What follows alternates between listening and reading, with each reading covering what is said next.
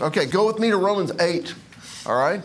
Now, let's talk about this for a minute because um, Paul wants to go.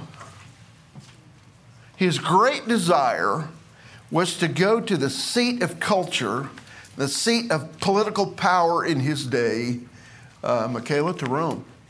That's where he wanted to go. And, um, but he's going to get there in an unlikely way. He'll be under arrest when he gets there. Uh, that was not the way that he would have, he would rather have booked passage on a ship and been in control of his own destiny, but that was not exactly the way he got there, but he got there. So um, he was involved in several important mission trips, the last of which was his uh, going to Rome. When you read the end of the book of Acts, you recognize that. Um, he was he had been a prisoner but he was there and at the end of the book of acts he is awaiting trial uh, we know through church history that that trial eventually came and he was martyred uh, simply because he believes what you and i believe wow so he writes a letter to the Christians in Rome that we kind of started through this last week. He writes to a letter, a letter to the Christians in Rome. Um, uh, and um, he's going to do uh, as good of a job as anyone could possibly do, and we're going to talk about why, of explaining uh, the nature of salvation for the Christian, the centrality of faith, the relationship between Christians of Jewish and Gentile background is just going to cover all kinds of territory that with, without which we would have trouble understanding how we got here. Okay? Um, it's very, very important. So, all of this makes this book really technical and um, rich and kind of hard to navigate through. So we're gonna we're gonna be in one of those. Uh, particular chapters in Romans 8 today. So he's going to, so being justified by faith is kind of the subject of the first four chapters in general, and certainly uh, chapter 3 in particular. Um, Paul in Romans 1 quotes Habakkuk 2 to set the tone for the entire book. The righteous one will live by faith. That's an Old Testament quote. So Abraham, he's going to say, the great patriarch of the Jews, was justified himself by faith. Faith in God is the core element of, of one's life, um, not a Christian innovation. This was an Old Testament concept, he's going to say. That kind of faith is to be the foundation of our relationship with God. So, in Romans, beginning with Romans 5, down through chapter 8, where we'll be today, Paul lays out the implications of Jesus' death and his being raised again. Through Christ, the reign of sin and death has been overthrown by righteousness and grace. We kind of looked at that a little bit last week. New life in Christ also means freedom uh, from bondage to the law. That's kind of chapter 7. So when we get to Romans 8, it brings all of these to kind of a climactic climactic resolution. There's now, uh, if you look at your Bibles, 8 1, therefore there is now no condemnation for those who are in Christ Jesus. Aren't you glad that's in your Bible? I certainly am. Um, what the law failed to do, God Himself has done through Jesus. Verse 3. Verse 9 and 10 are going to tell us that we have the Holy Spirit alive inside us to help us live righteous life. That's just great stuff. So, with all of this positive, good, faith filled truth, He's going to go after in chapter 8 why does suffering and death still wreak havoc? All of us have experienced it. Maybe you're going through something right now that's the toughest challenge of your lifetime. Why can that happen with all these other good things uh, going on? And Paul's going to encourage us to keep the big picture in mind. So that's kind of the backdrop. Steve Blair, I'm going to ask you if you will. He's been over there warming up since about 8 o'clock. Would you pick it up at 18 and read down through 25? I consider that our present sufferings are not worth comparing with the glory that will be revealed in us. The creation waits in eager expectation for the sons of God to be revealed. For the creation was subjected to frustration, not by its own choice, but by the will of the one who subjected it, in hope that the creation itself will be liberated from its bondage to decay and brought into the glorious freedom of the children of God. We know that the whole creation has been groaning as in the pains of childbirth right up to the present time. Not only so, but we ourselves, who have the first fruits of the Spirit, groan inwardly as we wait eagerly for our adoption as sons, the redemption of our bodies. For in this hope we were saved. But hope that is seen is no hope at all. Who hopes for what he already has? But if we hope for what we have not, we do not yet have, we wait for it patiently. Okay.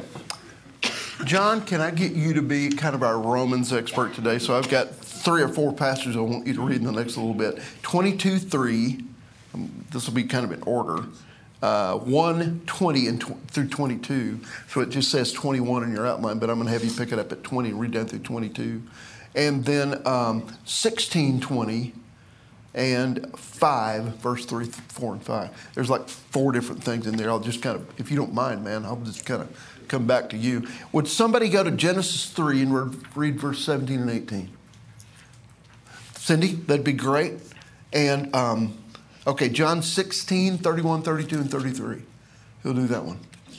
Uh, thank you. Uh, we'll get Karen to read. It's so good to have you kids back with us in there and then I'll, I'll, I'll give you some more coming down the road. Okay, here's, here we go. Paul says, I've considered this. What does it mean when you've considered something? About. Thought about it. I've got, got a friend um, uh, here in church who will, he's a lawyer and he'll say, I have, I've noodled it. That's a great term. And I've noodled it. I've thought through it. Now, think about this for a second because he was trained by Gamaliel, the rabbi of rabbis in Paul's day. Now, um, John, read 5, I'm sorry, read 22, verse 3. It's going to tell us a little bit about Gamaliel.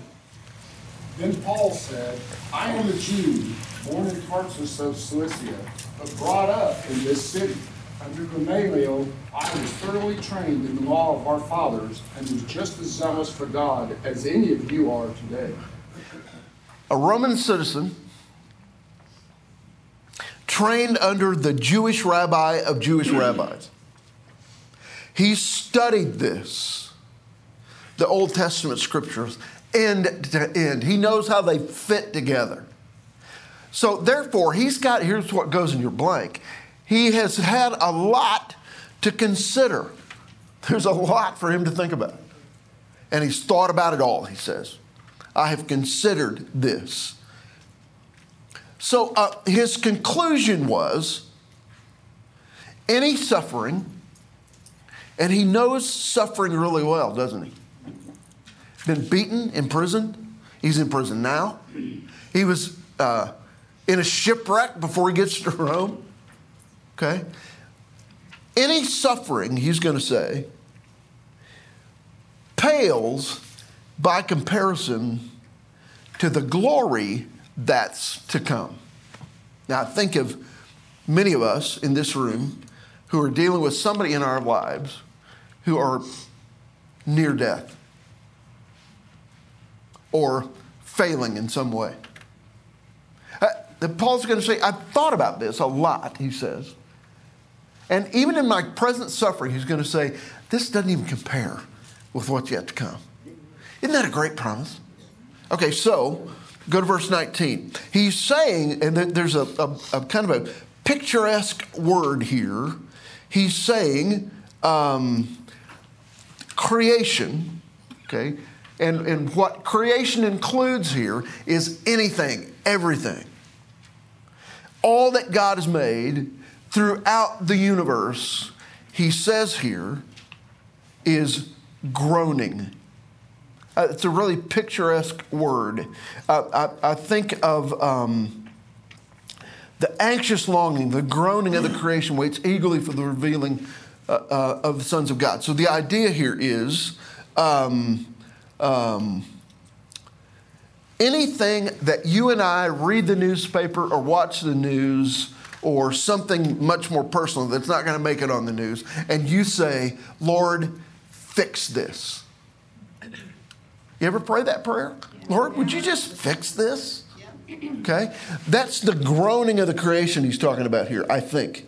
Um, uh, anything that we have said, the kingdom of God are those things that are under God's reign. And these would be things not under his reign.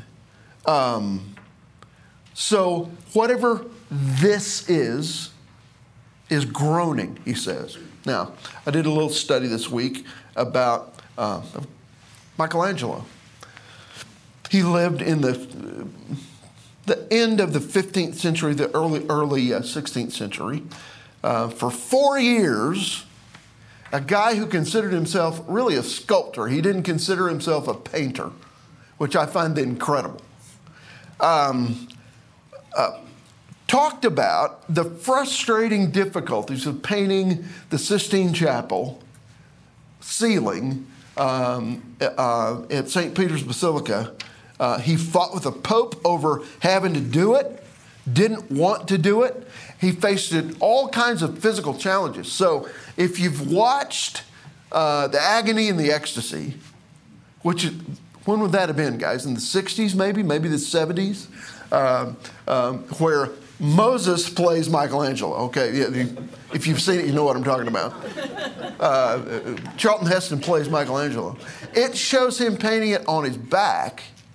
But the truth is, and I don't know which would have been worse. The truth is, they were up on a scaffolding. He was probably standing up, doing this all day. It's stuff uh, dripping in his eyes all day long. And don't you know, at the end of the day, he is creaking and says, probably to the boss, the Pope of the time, and he served under nine different popes, which I find incredible. He says, comes down off that scaffolding every evening and he says, I hate this job. You know? He didn't have Tylenol to take to help him go to sleep, right? Uh, so he's got all these challenges, including with that were personal feuds with Raphael and Da Vinci. He's, he's feuding with them all at the same time. But you and I know that his agony led to some pretty ecstatic works of art. Um, when you and I look up there or see it depicted in a book or uh, look at it on, um, on the internet like I did earlier this morning, what do we see? We see the ecstasy, not the agony. We have a different perspective, right? Uh, isn't that interesting? Somebody else's pain results in something beautiful for me. And we see here um, what you see the art is the art. You don't see the pain. Paul promises here a future in which sufferings, the agony, will give way to glory, the ecstasy. I want you to think about that uh, as you think about someone that you love who has gone before, or someone whom we might lose sometime soon. Okay? Now, so, go to verse 20. For the creation was subjected to frustration, not by its own choice, but by the will of the one who subjected it. So let's talk here a little bit. Um, I, I, I want us to read a little bit here about as the result of our foolishness, humanity's foolishness, the creation suffers. Okay? Humanity was foolish in the garden, and creation suffers. Let, let's read about that. Okay? Who was it that picked up uh, uh, Genesis 3, verse 17 and 18? Cindy? To Adam, he said, Because you listened to your wife and ate fruit from the tree about which I commanded you, you must not eat from it. Cursed is the ground because of you. Through painful toil, you will eat food from it all the days of your life. It will produce thorns and thistles for you, and you will eat the plants of the field.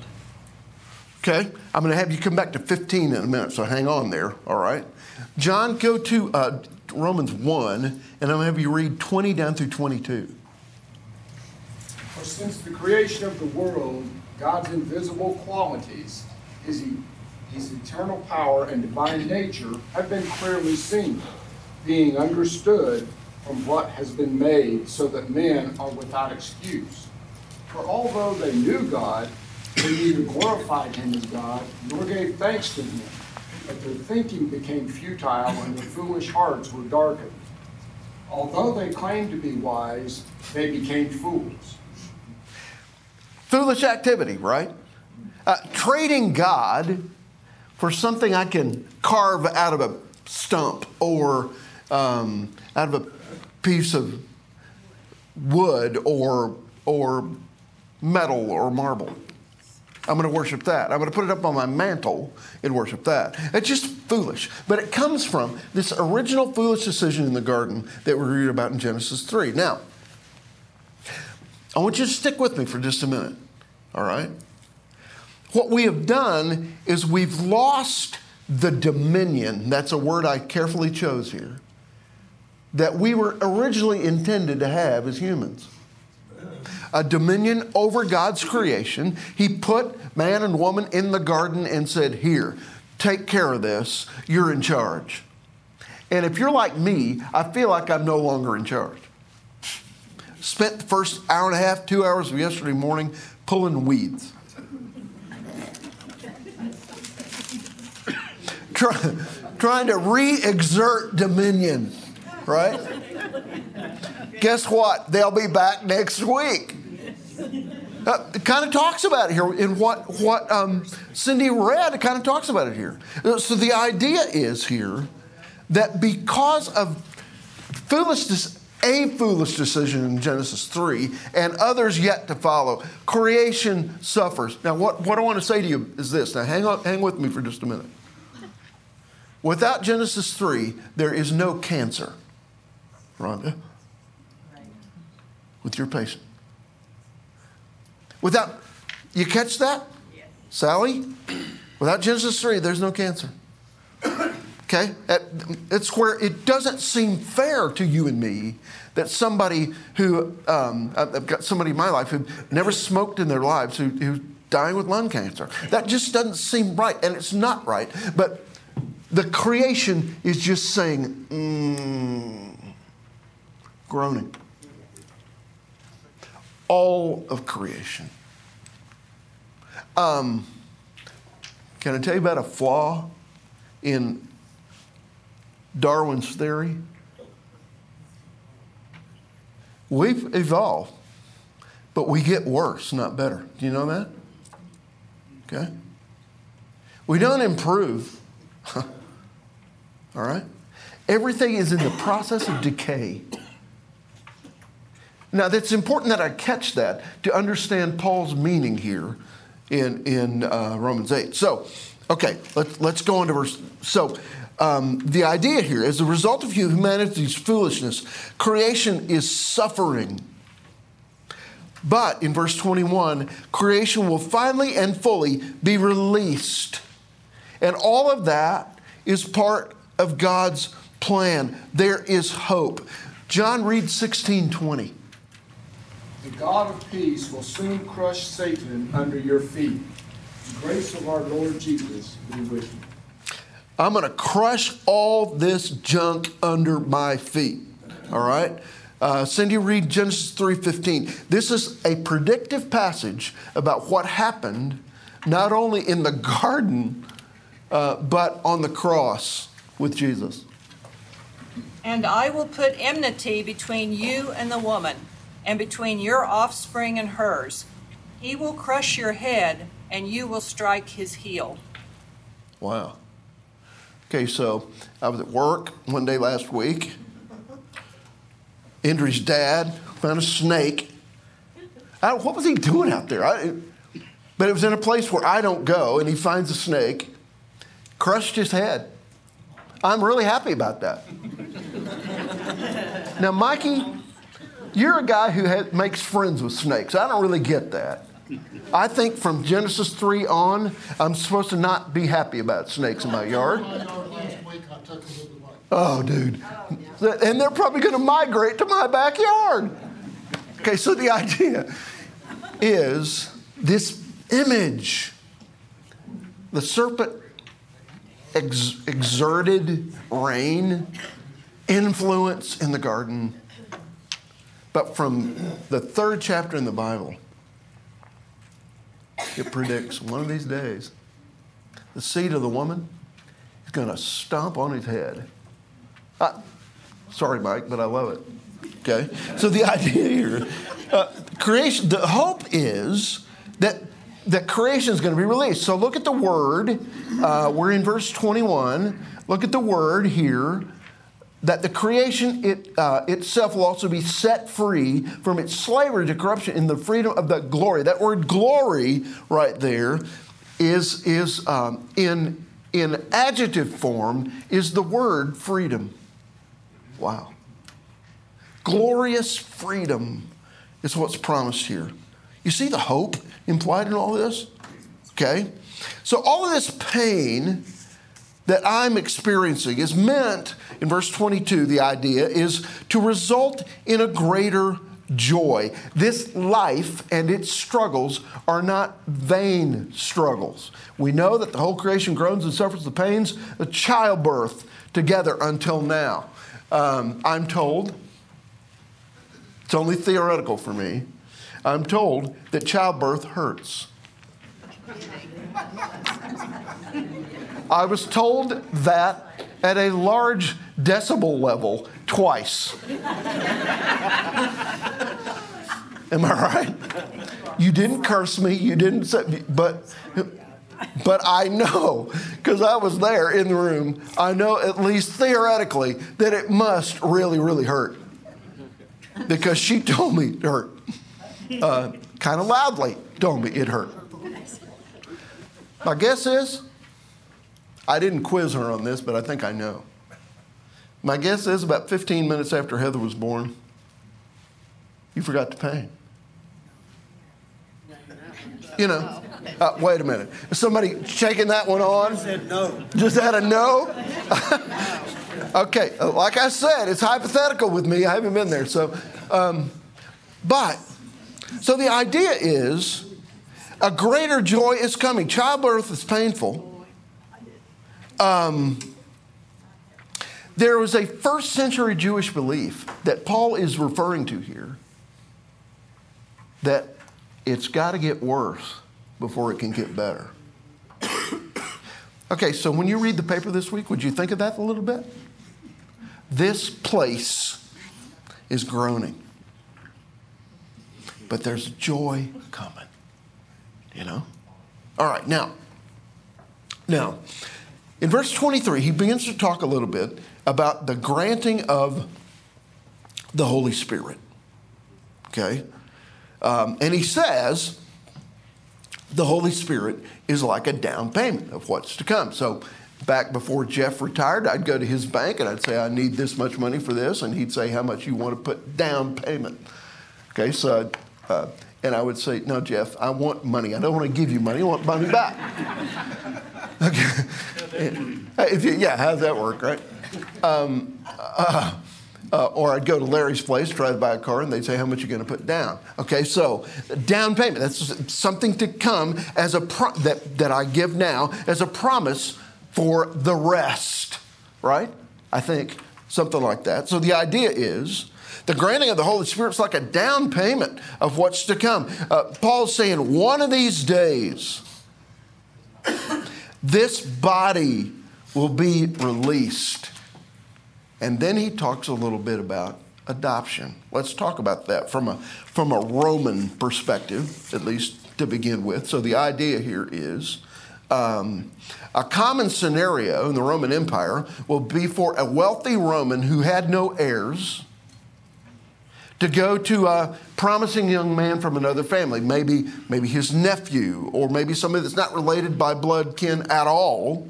And he would go to them, uh, maybe somebody from a poor family, and he would pay the natural father for the rights to bring the son into a new um, adoptive household. And this adopted son then would be groomed to take over the family business. Uh, this was so common that it happened twice in stories that you actually know about, but may not have known this story about it. So, for instance, uh, heavily factors into the history of the Caesars, who frequently adopted a nephew or somebody to inherit their title. Um, Julius Caesar adopted Gaius Octavius, who was later known as Caesar Augustus. You heard that name, right? In Luke 2. Augustus's own, uh, he adopts um, Tiberius. So this was a thing. So the idea here is uh, uh, this idea of adoption in this way would be familiar to everybody in the Roman world. And so when um, it is told here in verse uh, 23 that you are now adopted, it would be, aha. That means I get to take over the family business. And so we do, right? Now, Look at verse 24 and 25. We have this issue here a confident kind of hope. And, and this hope, I want to be sure that we understand it because it's not just wishful thinking. Well, I hope so. Um, it's not based, because it's not based on me, but on God's faithfulness. Um, the very last verse of First Corinthians 13. You remember what it says? These three remain faith, hope, and love. But the greatest of these is love. Can I explain for a minute why Paul says that? Because when you get to heaven, you will no longer need faith nor hope. And love is going to be everywhere. wow. Okay? This is that hope that I'm going to get there and it's going to be worth the wait. Okay, let's go to the next little section. Cindy, can I come back to you and have you read 26 down through 30? In the same way, the Spirit helps us in our weakness. We do not know what we ought to pray for, but the Spirit Himself intercedes for us through the wordless groans. And He who searches our hearts knows the mind of the Spirit because the Spirit intercedes for God's people in accordance with the will of God. And we know that in all things God works for the good of those who love Him, who are called according to His purpose. For those God foreknew, He also predestined to be conformed to the image of His Son, that we might be the firstborn among the many brothers and sisters. And those He predestined, He also called. Those He called, He also justified. Those he justified, he also glorified. Okay, according to that watch, it's the clock, it's eight minutes to four, so I don't think that's quite right. But I think I've got about 10 minutes. Here we go. All right. This is hard, so stick with me here. Uh, John, before we dive into this, I want you to go to Romans 5 and read about the suffering and kind of what's promised in 3, 4, and 5. Yeah, please. Not only so, but we also rejoice in our sufferings, because we know that suffering produces perseverance, perseverance, character, and character, hope. And hope does not disappoint us, because God has poured out his love into our hearts by the Holy Spirit, whom he has given us. Hope does not, will not disappoint. Now, Back to chapter 8, verse 26. The Spirit, capital S, helps our weakness, it says. For we do not know how to pray as we should, but the Spirit Himself intercedes for us with, there's that word, groaning. Same word, by the way. Groanings, too deep for words. So, um, it's the same, it's the noun form of the verb in verse 23, this idea of groaning. So, common in my reality today, and I'm, I bet is yours, is something will happen, the phone will ring, you'll get a text, you'll see something on Facebook, or you'll see, hear something on the news, and it causes you to say, Oh, Lord. Ever happened to you? Uh, Gary, happened to you? Yeah, well, normally when we groan, we're whining and complaining. But groaning in hope is a joyful expectation of what God is doing and will do. That's a whole different kind of groaning. The, the, the only thing I want to kind of capture here in your, in your description, which is good, sometimes I don't see the joy. You said joyful expectation. Yeah, I know it's coming, and, and I'm reading this, I kind of know it's coming, but for right now, it just feels really bad. You know? And I groan. And I, sometimes the only thing I can eke out in that moment when the news is just really bad is, oh, Lord. Here's what God does when that happens in your life. The Holy Spirit says, Hang on, Father, I got this. Let me tell you what he means. Let me tell you what she means. Is that beautiful? Could it be any more beautiful? That the Holy Spirit, capital S in verse 26, um, um, here's that. And, and the idea here, I'll put a couple of references where, where God, the Holy Spirit, reads your heart in a way that you don't even understand. In fact, as you pray, you may say this, and the Holy Spirit says to the Father, Well, here's what he means. Isn't that wonderful? I don't have to say it all right. I had a conversation this week with Bill Reeves. Lately, I'm just going to tell you, lately, every time I talk to Dr. Reeves, I hang up the phone and say, Oh, Lord. Because they're going through so much, guys. We got to pray for them. Uh, by the way, Carrie is, is responding to treatment really well. She's doing pretty well. Um, but the news for Mary just keeps getting worse and worse for his wife. The Lord reads my heart and says to the Father, Here's what he needs, in accordance with Jesus who sits at his right hand. Now, look at verse 27.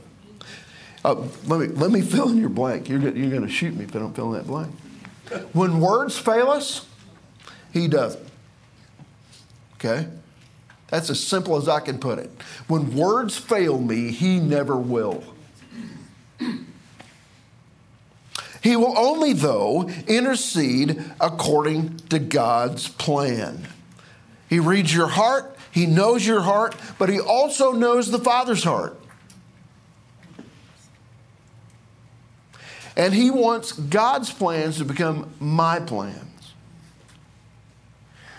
So when I get on the internet to see how much, Michaela, a Lamborghini costs,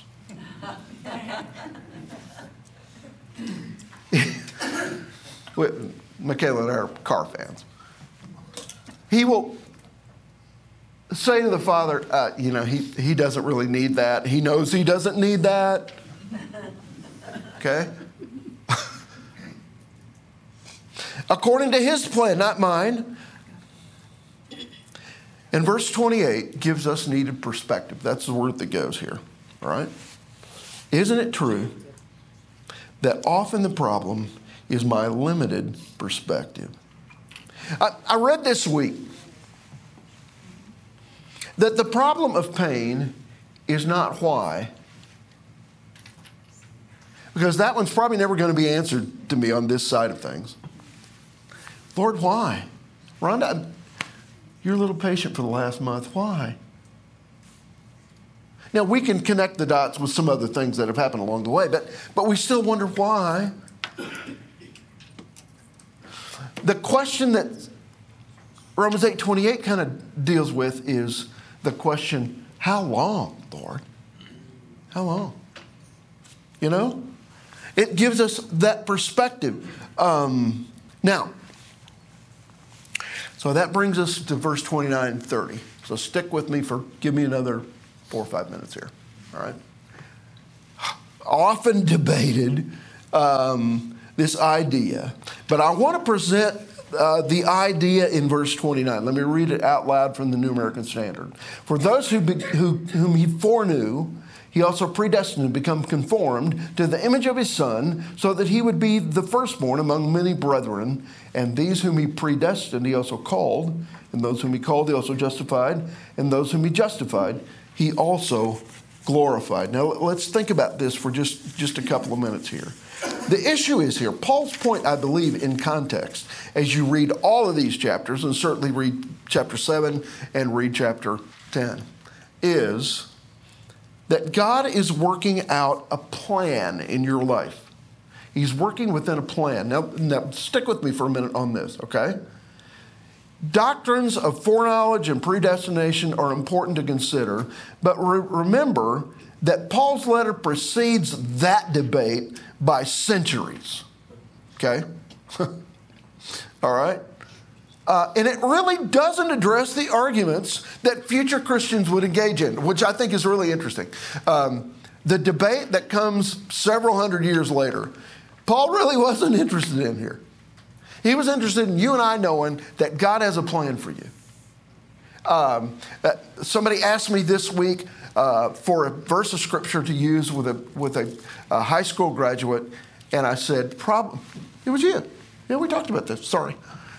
And I said, we, we all want to kind of use uh, um, Jeremiah 29 11, but I've been reading through Jeremiah in my quiet time, and Jeremiah 20 11 is really not about college graduates or high school graduates. I, I mean, I can apply it to that. I guess it's okay. But I take it really out of context when I say God knows the plans for you and their plans to give you a future and a hope. That's true, but that's not what it's really talking about Jeremiah 29. I know what Romans 8 29 is talking about. It's talking about he has got a plan for you, and He's always had a plan for you. And your life's going to be kind of frustrated unless you go there. Amen. Kind of the idea, all right? So, um, what His plan is for you. You ready? His plan for you is to be conformed to the image of his son. I, that's, that's the middle square on the bingo card. That one, I, you don't have to, I, you can get that one for free. Okay? I know that his plan is, I don't know all of his plan for you. He's going to reveal that to you, probably not to me. I'm not going to be your Holy Spirit. I know what his plan is for you, though. It's for you to be like him. Could it be more simple? Uh, do you see how all the debate obscures the truth here? If I'm not careful, at least. So, verse 30 is saying, I know it says this, regardless of whatever else it said, that God has made an earlier decision about your future. Before He made you, He made a decision about your future. You can take that one to the bank. Okay?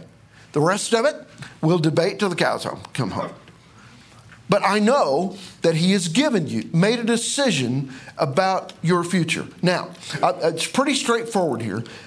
Don't confuse the real issue when He says here, I think, um, when He says, those whom He called, He justified, those whom He justified, He also glorified. Let me give you three things real quickly. He called you to follow Him.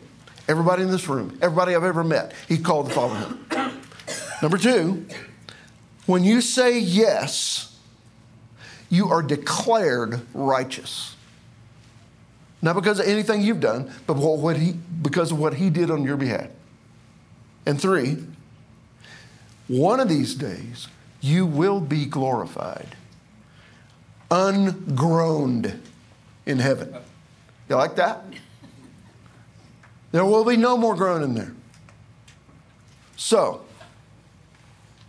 kingdom subjects, of what we've been talking about in this series, have a hope that persists. It hangs on. It's like a chihuahua at your heels. Just doesn't give up. I had to put a dog reference in there somewhere, Mike. God's kingdom is not and has never been in peril. I want you to hear that. My job is to follow the one who gave his life for me. I'm not there yet, but I'm getting better day by day by day as I learn to follow him. I'm trying to tailgate him, if you must know. I want to be as close to him as I can. We'll be in Galatians 3 next week, continuing this thought, okay? I hope you'll stick with us. Great to see you. Happy Sunday. I'll see you next week.